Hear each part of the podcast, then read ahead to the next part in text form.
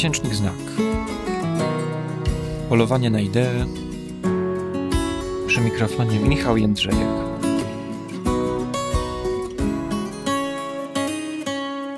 Zapraszamy do słuchania. Dzisiaj opowieść o Pierze Ado, francuskim historyku filozofii starożytnej, a przede wszystkim twórcy, czy może ponownym odkrywcy inspirującej koncepcji filozofii jako ćwiczenia duchowego.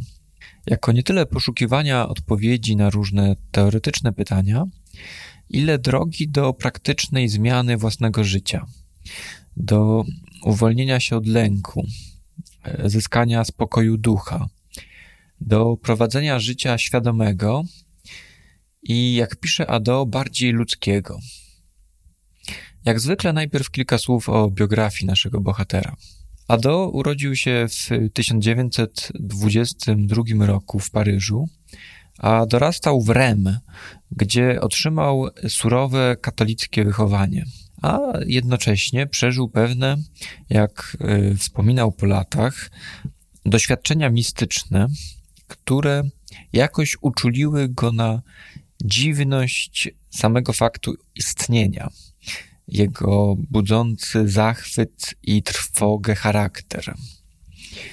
W 1944 roku Ado został księdzem katolickim, ale odszedł z kapłaństwa 8 lat później. Rozczarowany m.in. zachowawczą encykliką papieską Humani Generis, poświęconą stosunkowi Kościoła do współczesnej filozofii i nauki. Niedługo później ożenił się po raz pierwszy, ale bardziej znana jest jego druga żona, Ilse Tro Ado, także wybitna specjalistka w zakresie filozofii starożytnej. Po studiach filozoficznych i filologicznych pracował naukowo w jednej ze szkół wyższych w Paryżu, zajmując się specjalistycznymi pracami nad tłumaczeniem i redakcją dzieł neoplatońskich z III i IV wieku naszej ery. Jego pierwsza samodzielna praca, y, dostępna zresztą po polsku, dotyczyła filozofii Plotyna. Mm, przełomem w jego karierze była książka wydana na początku lat 80. pod tytułem Ćwiczenia duchowe i filozofia starożytna, w której znalazł się zarys jego koncepcji filozofii jako ćwiczenia duchowego. Y, ta książka z czasem, zwłaszcza po przekładzie na język angielski i inne języki, w Polsce pierwsze wydanie ukazało się pod tytułem Filozofia jako ćwiczenie duchowe na początku lat 90. Przyniosła mu sławę i uznanie wielu czytelników na całym świecie. Wystarczy zajrzeć na przykład na entuzjastyczne recenzje na portalu Goodreads. Sam Ado wspominał też, że dostawał wiele listów od studentów z różnych krajów, którzy pisali, że ta książka wręcz zmieniła ich życie. W 1982 roku Ado został profesorem w prestiżowym Collège de France. Został tam powołany na wniosek Michela Foucault, dla którego był jedną z inspiracji w późnym okresie jego twórczości, gdy ten pracował nad drugim i trzecim tomem historii seksualności. Przypomnę, że Foucault przeszedł wtedy od badania różnych opresyjnych struktur władzy, takich jak system psychiatryczny czy więziennictwo, do studiów nad tym, jak nie tyle już ludzie są kształtowani przez te struktury władzy, co jak mogą kształtować samych siebie e, w ramach tak zwanej troski o siebie. I wzór e, dla tej praktyki znalazł właśnie w pracach starożytnych filozofów opisywanych i interpretowanych przez Ado. Niestety ten dialog dwóch francuskich myślicieli przerwała śmierć Foucault y, w 1984 roku. A do komentując nieco później tę więź intelektualną, zauważał podobieństwo w dążeniu ich obu do znalezienia w filozofii starożytnej pewnego życiowego wzorca, użytecznego także współcześnie. Zwracał jednak uwagę na różnice.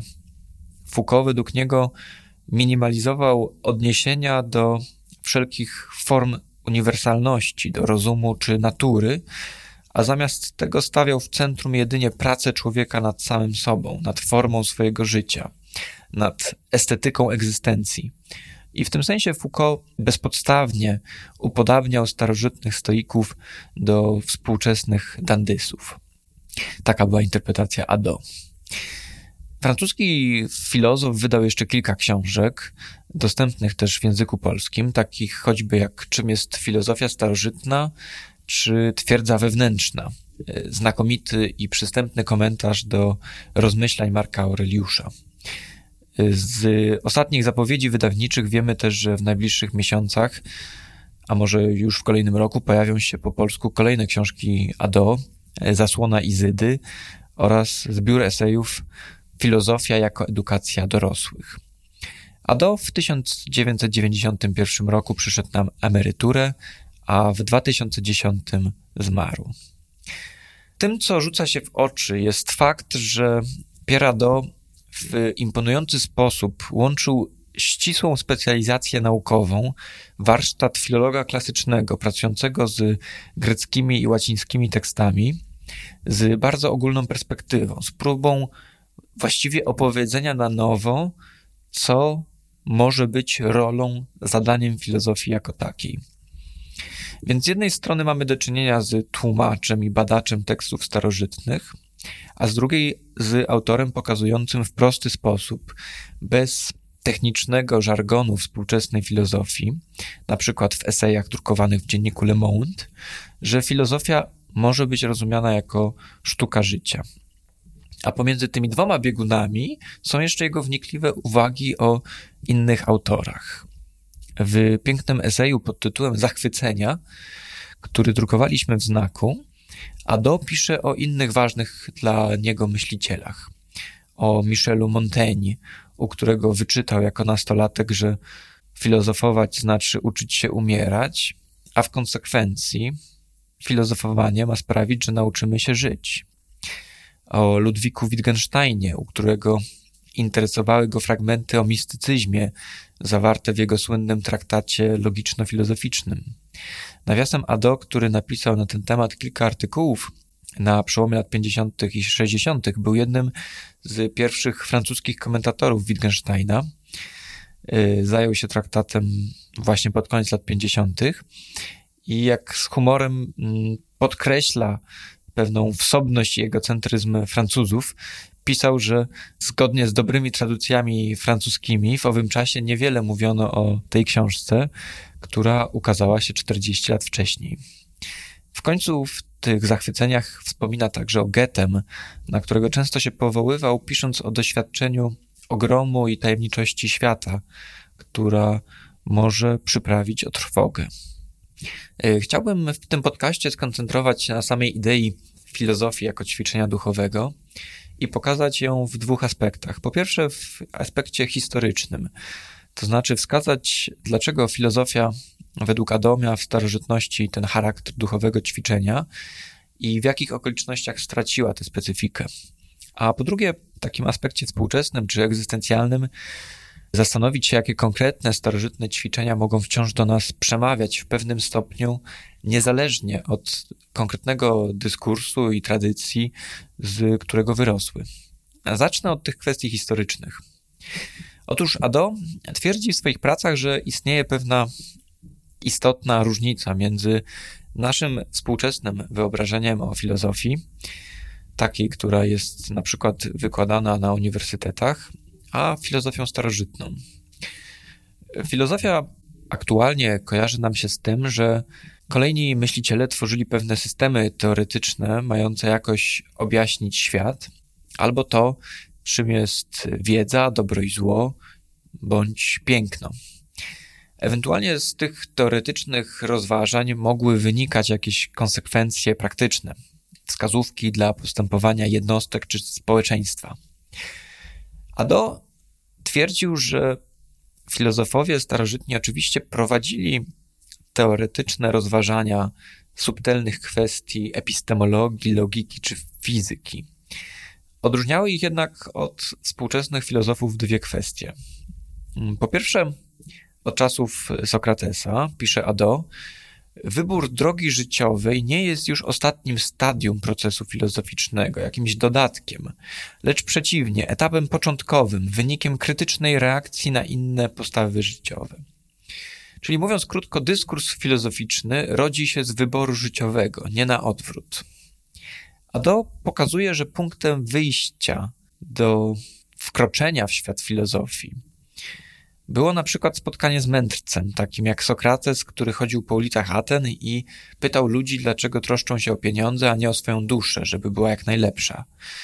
Przyczyną tego akcesu do filozofii było więc poczucie niedoskonałości swojego życia, jakiegoś cierpienia związanego z tym, że trawią nas chaotyczne pragnienia, wyolbrzymione obawy, a w filozofii dostrzega się formę terapii, pozwalającą osiągnąć precyzyjne widzenie świata, wewnętrzny spokój i wolność.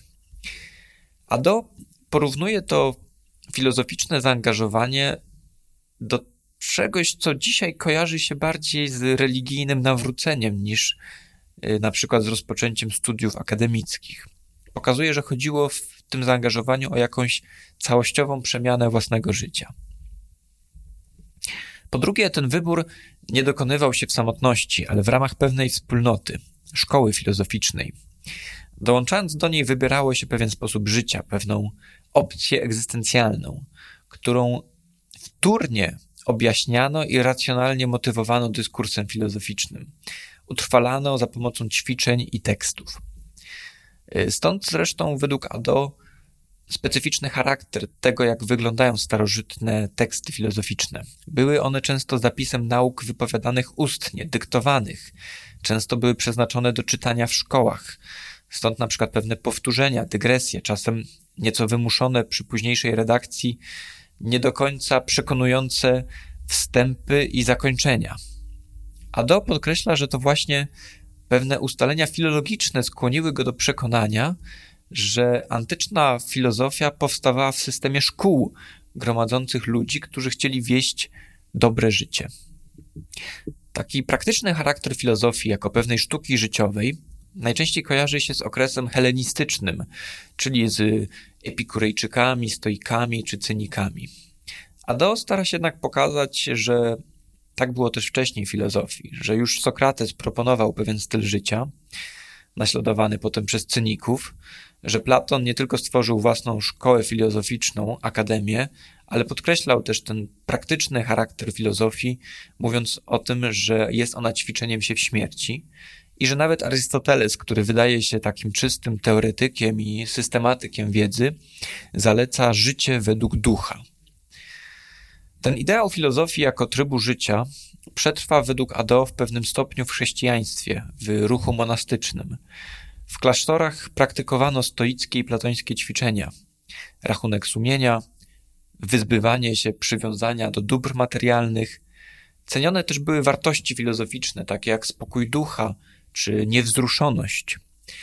Ale w dojrzalszym średniowieczu na uniwersytetach filozofia stała się służebnicą teologii i dostarczycielką materiału pojęciowego przekształca się właśnie wtedy w naukę teoretyczną, która, tak jak dzisiaj, przekazywana jest przez jednych nauczycieli akademickich przyszłym nauczycielom. Jedni specjaliści mówią o niej kolejnym.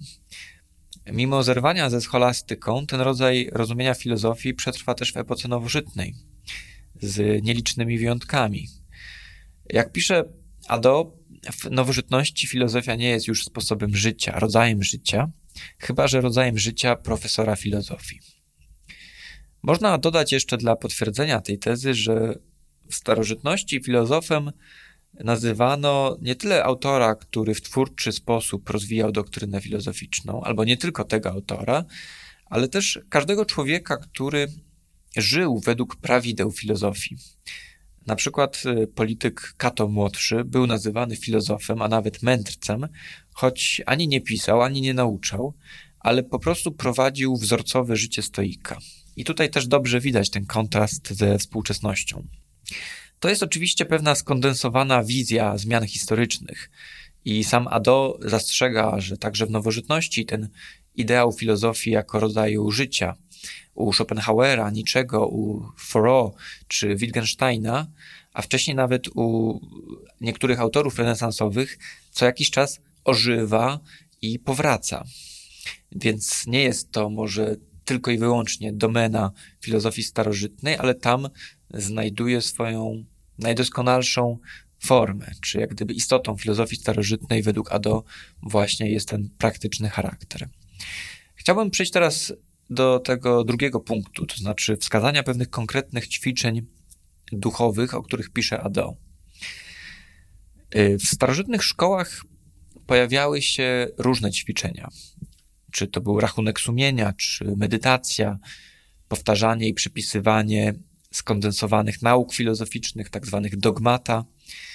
Jednym z najbardziej znanych było stoickie ćwiczenie w postaci antycypowania nieszczęść, choroby, klęsk naturalnych, śmierci bliskich, aby w ten sposób przygotować się na nie, przypomnieć sobie, jak stoik powinien reagować w sposób mężny, dzielny, dzięki temu jednocześnie docenić swoje obecne położenie. A do jednak szczególnie często przywołuje dwa ćwiczenia i podkreśla ich uniwersalność. Pierwsze ćwiczenie to tak zwana perspektywa kosmiczna, czy też spojrzenie z góry. Polega ono na tym, by spróbować spojrzeć na samego siebie z lotu ptaka. To znaczy najpierw wyobrazić sobie, że patrzymy na nasz dom, w którym mieszkamy, potem objąć spojrzeniem całą ulicę, miasto, nawet kulę ziemską. Z tej perspektywy ludzki zgiełk, opinie innych stają się nieistotne. Możemy na swoje troski i na swoje poczucie własnej ważności spojrzeć z dystansem.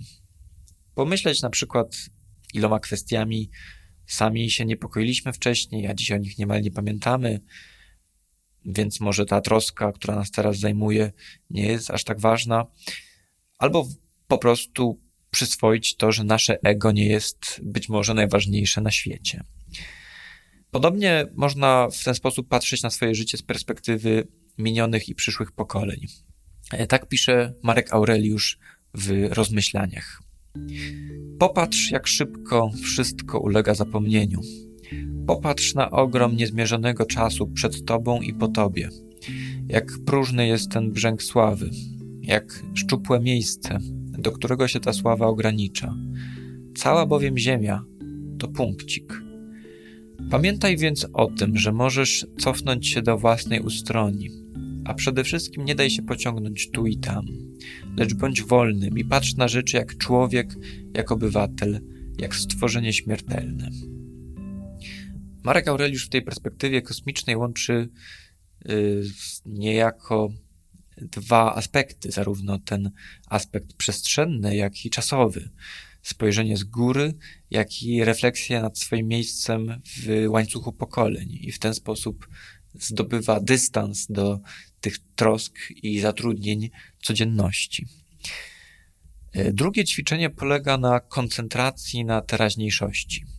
Chodzi o to, żeby spróbować na moment przyjrzeć się otaczającej nas rzeczywistości, zawieszając nasze percepcyjne przyzwyczajenia. Spróbować pomyśleć, jakbyśmy patrzyli na świat, gdybyśmy widzieli go po raz pierwszy albo po raz ostatni. Czy wtedy nie rozpoznalibyśmy w nim niezwykłości samego zjawiania się rzeczy, e, nie dostrzegli nieskończonej wartości każdej chwili, która pojawia się i znika. Taka kontemplacja rzeczywistości może sprawić, jak pisał Filon z Aleksandrii, że filozofowie z całego swojego życia czynią święto.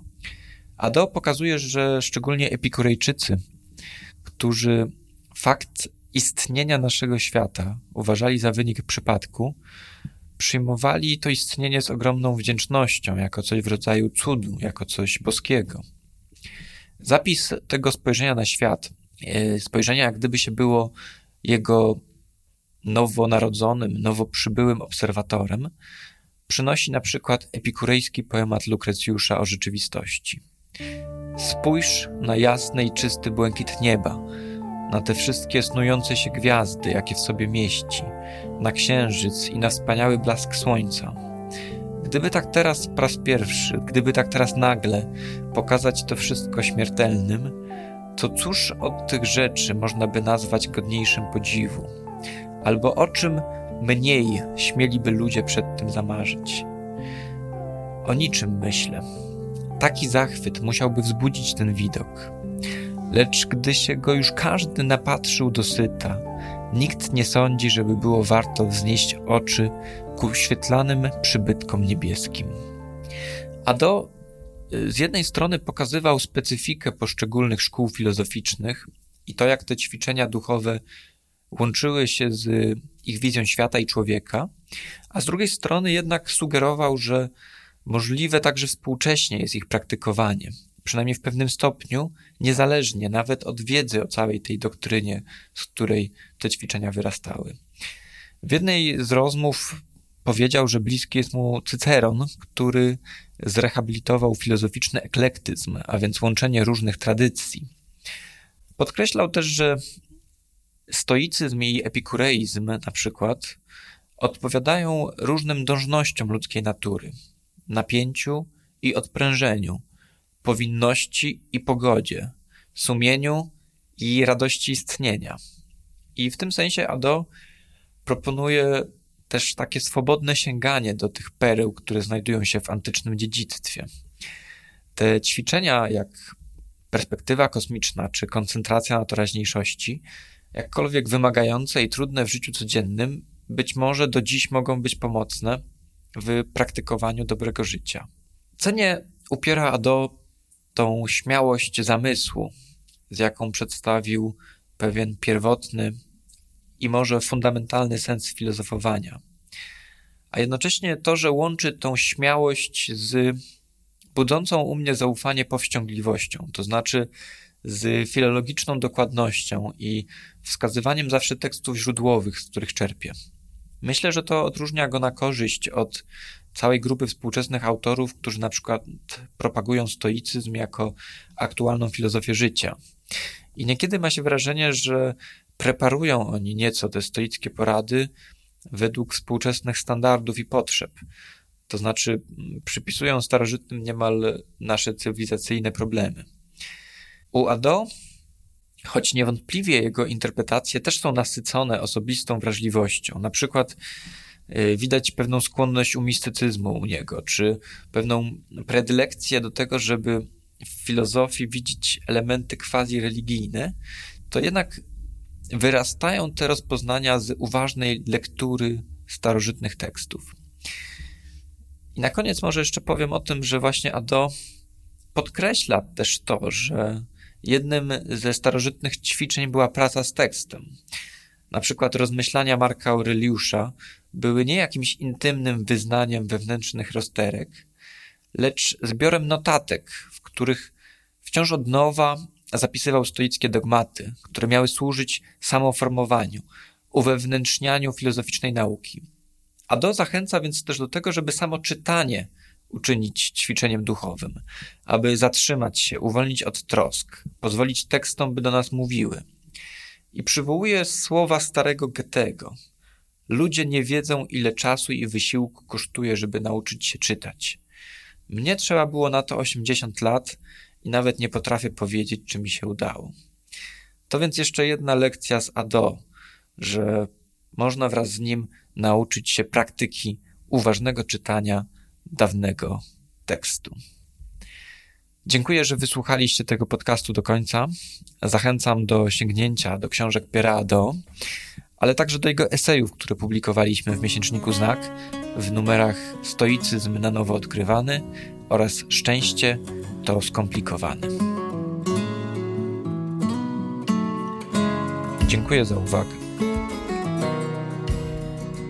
Zapraszam na stronę miesięcznikznak.com.pl